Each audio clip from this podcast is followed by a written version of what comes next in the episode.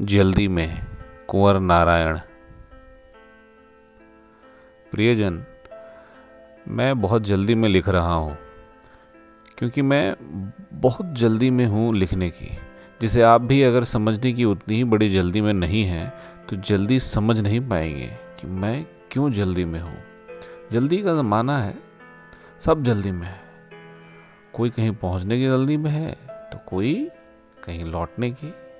हर बड़ी जल्दी को और बड़ी जल्दी में बदलने की लाखों जल्दबाज मशीनों का हर रोज़ आविष्कार कर रहे हैं, ताकि दिन दूनी रात चौगुनी बढ़ती हुई हमारी जल्दियाँ हमें जल्दी से जल्दी किसी ऐसी जगह पर पहुँचा दें जहाँ हम हर घड़ी जल्दी से जल्दी पहुँचने की जल्दी में हैं।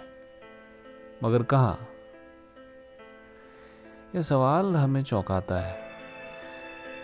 यह अचानक सवाल इस जल्दी के ज़माने में हमें पुराने ज़माने की याद दिलाता है।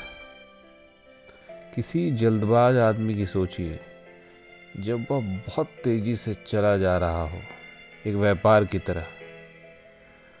उसे बीच में ही रोक कर पूछिए, क्या होगा अगर तुम रोक दिए गए इसी तरह, बीच ही में एक दिन अचानक?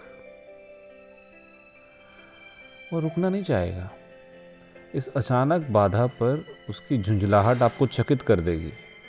उसे जब भी धैर्य से सोचने पर बाध्य किया जाएगा, वो अधैर्य से बड़बड़ाएगा। अचानक को जल्दी का दुश्मन मान